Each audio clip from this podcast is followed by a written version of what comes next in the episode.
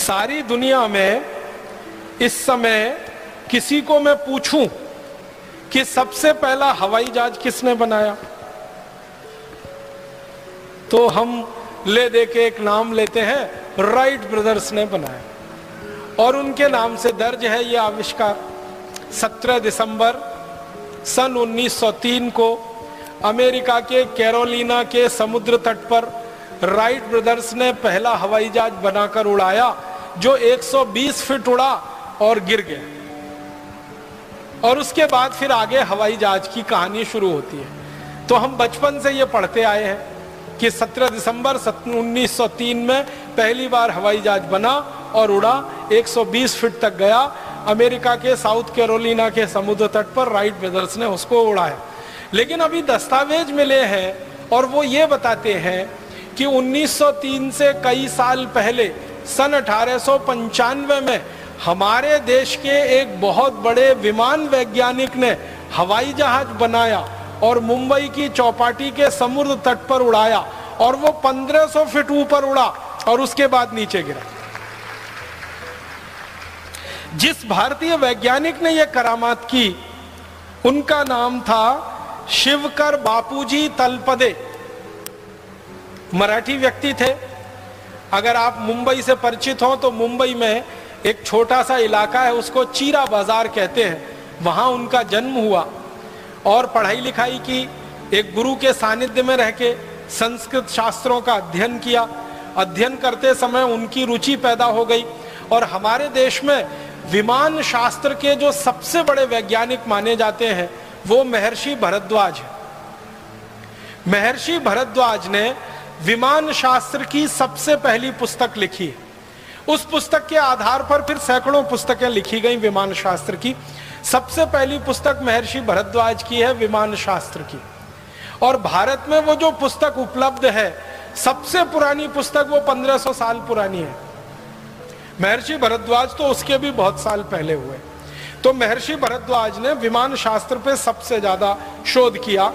ये जो शिवकर बापूजी तलपदे थे इनके हाथ में महर्षि भरद्वाज की वो पुस्तक लग गई, विमान शास।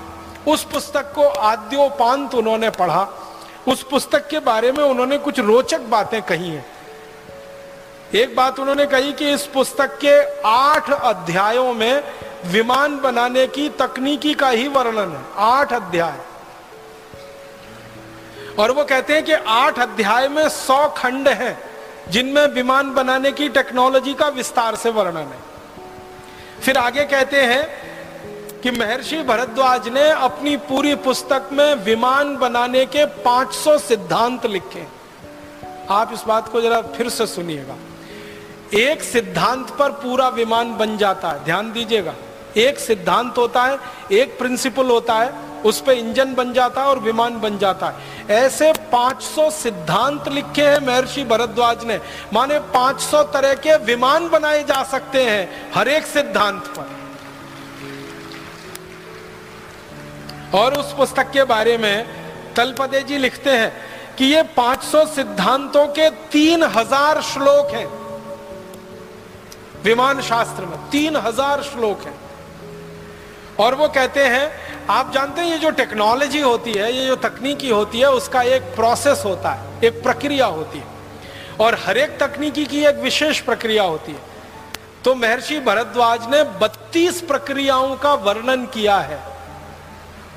32 तरह से 500 किस्म के विमान बनाए जा सकते हैं। इस बात को जरा समझिएगा। मुझे देर में समझ में आई।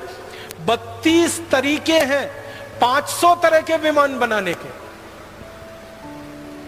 माने एक विमान बनाने के 32 तरीके, दो विमान बनाने के 32 तरीके 500 विमान बनाने के 32 तरीके उस पुस्तक में है विमान शास्त्र। 3000 श्लोक है, सौ खंड है और आठ अध्याय है।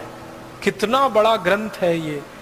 इस ग्रंथ को शिवकर बापूजी तलपदे ने पढ़ा अपने विद्यार्थी जीवन से और पढ़ पढ़कर पढ़ पढ़कर परीक्षण किए। और परीक्षण करते करते अट्ठारह में वो सफल हो गए और उन्होंने पहला विमान बना लिया।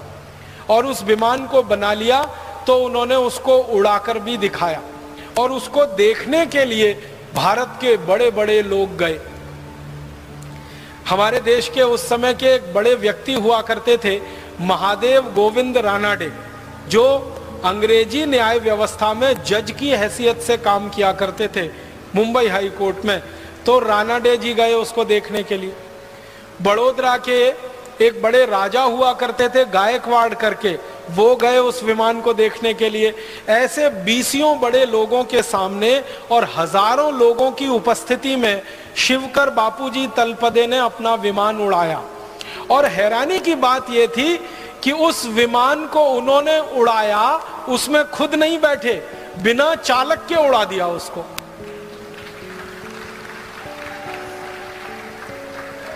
माने आप समझिए कि उस विमान को उड़ाया होगा तो कंट्रोल सिस्टम तलपदे जी के हाथ में है और विमान हवा में उड़ रहा है।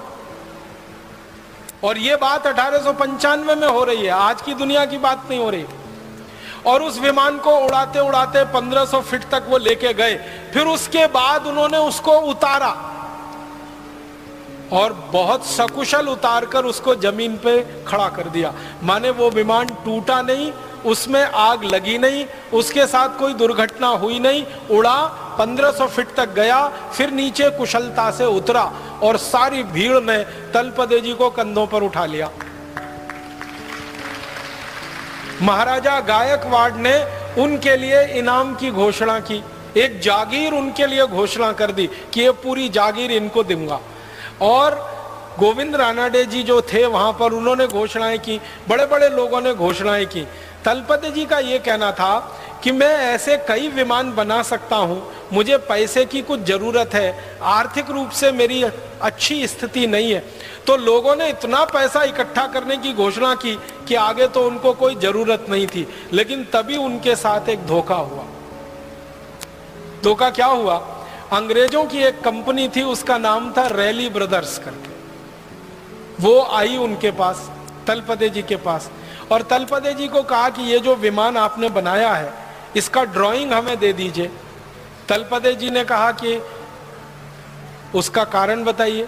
तो उन्होंने कहा कि हम आपकी मदद करना चाहते हैं। आपने ये जो आविष्कार किया है, इसको सारी दुनिया के सामने लाना चाहते हैं। आपके पास पैसे की बहुत कमी है। हमारी कंपनी काफ़ी पैसा इस काम में लगा सकती है। लिहाजा हमारे साथ आप समझौता कर लीजिए और इस विमान की डिज़ाइन दे दीजिए। तलपदे जी भोले भाले सीधे साधे आदमी। मान गए और कंपनी के साथ उन्होंने एक समझौता कर लिया। उस समझौते में रैली ब्रदर्स जो कंपनी थी, इसने क्या किया? पूरा विमान का मॉडल उनसे ले लिया और ड्राइंग ले ली, डिज़ाइन ले ली। और उसको लेकर ये कंपनी लंदन चली गई। और लंदन के बाद उस समझौते को वो कंपनी भूल गई। और वही ड्राइंग और वही डिज़ाइन फिर अमेरिका पहुँच गई। फिर अमेरिका में राइट ब्रदर्स के हाथ में आ गई। फिर राइट ब्रदर्स ने वो विमान बना के अपने नाम से सारी दुनिया में रजिस्टर करा लिया। और तल तलपदे जी की गलती क्या थी? उनको चालाकी नहीं आती थी। ज्ञान तो बहुत था उनके पास। ये भारत वाली सबसे बड़ी जो समस्या मुझे समझ में आई है बारह पंद्रह साल में, कि हमको सब ज्ञान आता है, सब तकनीकी आती है, सब आता चालाकी नहीं आती। एक वो गाना है ना, सब कुछ सीखा हमने, ना सीखी होशियारी। ये भारतवासियों पे फिट है बिल्कुल। और ये अंग्रेज़ों को और अमरीकियों को कुछ नहीं आता, सिर्फ़ चालाकी आती है। उनके पास ना ज्ञान है, ना उनके पास कोई आधार है, उनको एक ही चीज़ आती है, चालाकी। और चालाकी में वो नंबर वन है। किसी का दुनिया में कुछ भी नया मिले उसकी चालाकी करके अपने पास ले लो और अपने नाम से उसको प्रकाशित कर दो। ये हुआ।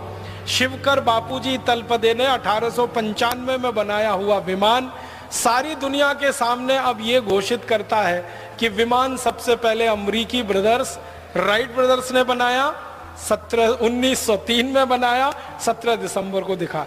उससे कई साल पहले, अगर आप साल ही जोड़ेंगे तो कम से कम आठ साल पहले भारत में विमान बन चुका था और सारे देश के सामने वो दिखाया जा चुका था। अब हमें इस बात के लिए लड़ाई करनी है अमरीकियों से और यूरोपियन लोगों से कि ये तो हमारे नाम ही दर्ज होना चाहिए।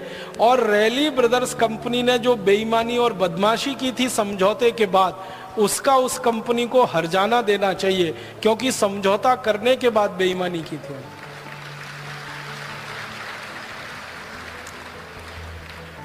हम भारतवासी कुछ इसी तरह की चीज़ों में पीछे रह गए, वरना हम दुनिया में आज अगर थोड़ी चालाकी हमने सीखी होती, थोड़ी होशियारी हमको आ रही होती तो ये विमान बनाने का श्रेय तलपदे जी के नाम ही रहता।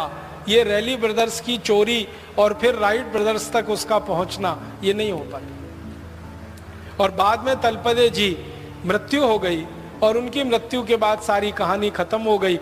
उनकी तो मृत्यु के बारे में भी शंका है।